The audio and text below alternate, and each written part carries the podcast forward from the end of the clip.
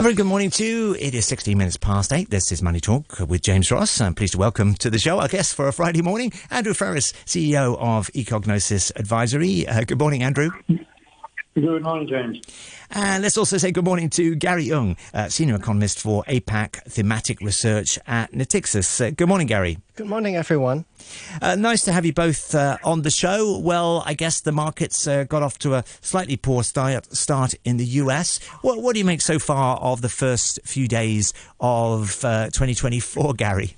Well, I think if you look at how the market behaved, of course, uh, the general global sentiment seems to be retreated slightly from the expectation that the Fed would uh, cut rate aggressively as pricing last year. But of course, uh, how far can it go? Because if you look at the uh, market pricing of, you know, around a rate cut as early as March, which is actually not quite feasible if you look at it from the real terms, then of course there will be some retreat of the uh, pricing. So I think it's something that is uh, normal in my sense that some investors are trying to, you know, take profit from the previous expectation, and it still depends on when the Fed will actually indicate uh, when is the exact rate hike, uh, sorry, rate cut path in the future. Andrew, do you, do you see investors getting out of the market in the in the first few days? Is uh, is there a, a, little bit of pessimism about there? Do you think? Well, there is a there should be quite a substantial amount of pessimism. I'm telling my investors to do the following: don't try to guess the Fed in terms when or if they're going to cut interest rates. It's a useless exercise. Zero value added. My advice is unbelievably crude and simple. Start buying the American market only when the Fed actually cuts. Yeah, it's going to be late by that time, but I think it is much better to be late and correct uh, than be early and wrong. So, Very simple. So just wait for the time being, I guess, is what you're saying. Uh, and absolutely not. Yeah, mm. not try to outguess the Fed. Okay, uh, we have been doing this for the whole year, and it's failed miserably. Okay, so forget about it. Get on, get on with something else. uh, big tech stocks, particularly at the moment, seem to be down. Certainly overnight, uh, you know, three or three or four of them. Uh, yeah, not only that, but uh, if uh, if you call the the press about articles concerning artificial intelligence, oh boy, have the markets or correction, have the views about that this is going to change our lives forever, change pretty dramatically. It boils down basically now that it is useful, but it's not, not half as much useful as we thought it was it would be. Gary, do you think that uh, uh, AI is going to drive a, a tech upturn? Do you think? Well, I think it is indeed a very hot concept as we see from last year. It probably will still continue this year. But I think the question I have here is that after investors has priced in so much expectation of the future, whether the corporate profit can actually catch up in terms of the valuation level. Um, because I think investors cannot keep on, you know, uh, uh, basically pricing in further growth if there's uh, none, right? Especially if it uh, falls short of expectation. So I think there is indeed a bit of risk in terms of investors reassessing, you know, how how is the potential of this industry, even though there is clearly some. So I think this would be my biggest worry related to this sector. But having said that, I think generally speaking, there will still be some growth potential in the long run. And, and how do you think that could affect our part of the world?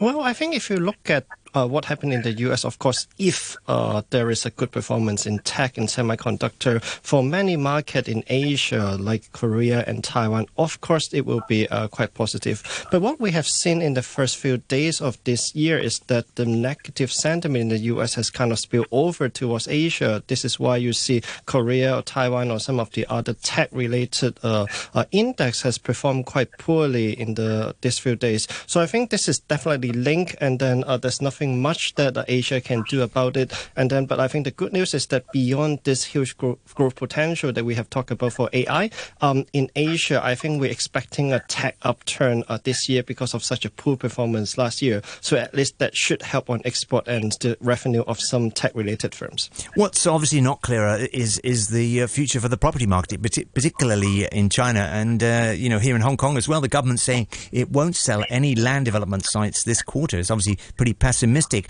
Uh, Andrew, what do you think is the outlook for, for property in China and you know in the in the coming weeks? Let's take property in China, and uh, um, here is where James my, my needle is stuck because I'm absolutely obsessed with the Chinese index of the 40 cities, 40 cities, 40 cities index of new property transactions and prices. And take a deep breath. It has been falling continuously, not falling, going from 10 to 9 to 8. It has been shrinking and minus in front of it for 20 months. Mm. The last one was in November. Okay, so in other words, this is an unremitting, unremitting decline coming up now for two years. If that doesn't tell you anything, most definitely poor little Orlando Freris will not be able to add any value here. Okay, it looks bad. And in the case of Hong Kong, of course, here we go back again. High interest rates. When are they going to fall? When the Fed cuts, please. Can we please drop that out? Okay, we don't know when the Fed is going to cut, and that's going to be some form of, of uh, let's say, uh, upward pressure in the case of Hong Kong. And of course, we just announced the announcement of the government that it's not selling neither residential nor uh, business-related land in the first quarter. That doesn't tell you anything.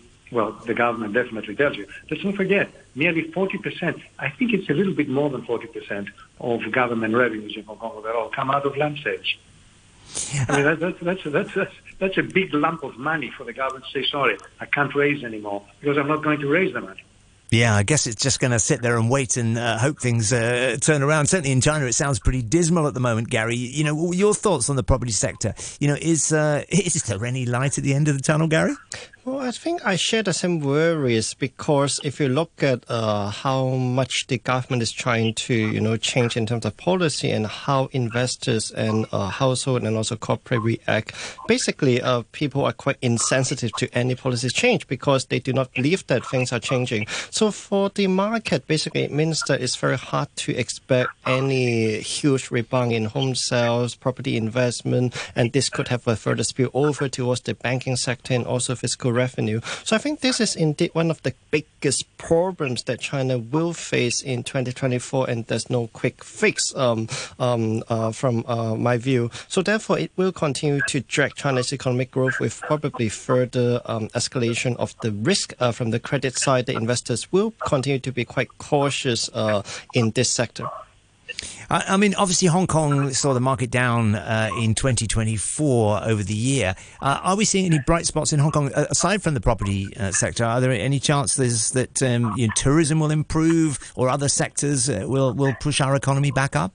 Well, indeed, if you look at uh, Hong Kong nowadays, indeed, uh, there are in, uh, I mean, a lot of challenges as we see. And I just want to add one more point to the property sector because if you uh, look at the land auction as uh, discussed uh, like a few minutes ago because of this huge reliance. Actually, 40% of the land auction goes through, and which means 60% actually fail, which explains how the market is uh, pessimistic about the future of the property sector. And here is how we link this to the retail and the tourism sector, because if we do not have this very uh, a strong wealth effect as in the past, um, domestic residents are not going to spend as much as um, before, because even if you look at the equity market, it's also not performing uh, quite quite well. So therefore, this will continue to drag certain, you know, uh, the, the rebound in consumption in Hong Kong. And also we can discuss about, you know, the outbound tourism and also the lack of the return of tourists, etc. So basically, things seems to be quite challenging. But again, I think one spotlight uh, next year, uh, this year is probably on export because of this uh, gradually improving global trade uh, environment. We should expect some recovery in the external trade sector. But for the rest, uh, it will still be challenging. Uh, switching to Japan for a moment, uh, you know, aside from the uh, the terrible earthquake and the and the terrible air crash, um, there's been quite a lot of focus on uh, Japan being quite positive. Uh, I'm wondering, Andrew, if that's merely because people are focusing away from China and, and, looking at Japan as another opportunity, or is there some reality in Japan that uh, you know it, it is going to do big things in the next 12 months? Well, I'm I'm I'm actually cautious pessimistic on, uh, sorry, cautious optimistic. I do beg your pardon. repeat, optimistic in the case of Japan. And I'm actually telling my clients to begin a, a very small accumulation on the equity side uh, for two basic reasons. First, the monetary policy of Japan, however surreal might appear or however strange it might appear, in the sense they are still stuck with negative interest rates and near zero, and they are not letting go just yet. It makes some kind of crazy sense because of their insistence of pursuing an increase in inflation. Everybody else wants decrease in inflation. Japan wants an increase in inflation. And the fact that inflation is already above the 2% level, it's about 3%, and they still are not uh, refusing to, to do anything in terms of beginning to increase interest rates precisely because they don't trust that this inflation is going to be driven by increases in domestic spending and particularly increases in wages. So I like the fact that they are maintaining their zero rates because they clearly know something that, not that we don't know, that, but we don't particularly believe. That's one point. And uh, the second point is, is that the overall performance in terms of simply GDP has been quite good. The last numbers we had for the third quarter was 1.2%, but not, not bad at all. Gary, are you positive about uh, Japan, or you know, or, or, does their ultra caution worry you? Well, indeed, I think uh, we should always exercise some caution. But I think for the case of Japan, there is actually good reasons to be a bit more optimistic. Um, on the one hand, uh, I totally agree that even though uh, if the BOJ wants to adjust the monetary policy, is basically minimal compared to what the other central banks are doing uh, uh, globally. So uh, if we actually see wage start going up, basically it's a good sign of the uh, more structural shift and improvement in the economy, which is definitely good for Japan in the long run after the uh, few lost decades. And second, from the corporate point of view, I think one of the biggest difference compared to a few years ago is that Japanese firms has been much more willing to uh, reinvest their earnings and re- basically contribute it back to investors investors through a share buyback and also, uh, you know, uh, uh, basically giving out dividend rather than sitting on a pile of cash that we've received no interest. So this has massively increased the return on investment for Japanese firms, which is uh, for some is kind of in line with many Western firms already. So I think for these two reasons, uh, investors will continue to have a heavier weight on Japan versus other markets.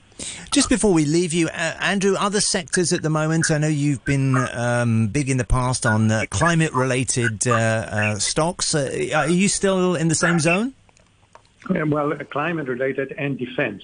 On the climate related side, let's say the results of the COP28 were not as bad as I thought it would be. And if they were pretty bad, then that would have boosted climate related uh, firms. But defense unfortunately, and it's a very cruel thing to say, it's getting better. I'm sorry, it sounds very cruel and stupid mm. to say so, but that's the thing. These guys are selling arms, and actually arms are selling really, really hot right now. Yeah, I guess that's. So I'm still, I'm still I'm bullish on, on the defense sector, but it is a very tricky sector to sell because a lot of the uh, investment funds and a lot of the pension funds will not be seeing to be buying to be buying gas in inverted commas. Okay, so I'm aware of that. Andrew Freris is uh, CEO of Ecognosis Advisory. Thanks, Andrew, and also thanks to Gary Ng, who is Senior Economist for APAC Thematic Research at Natixis. Well, still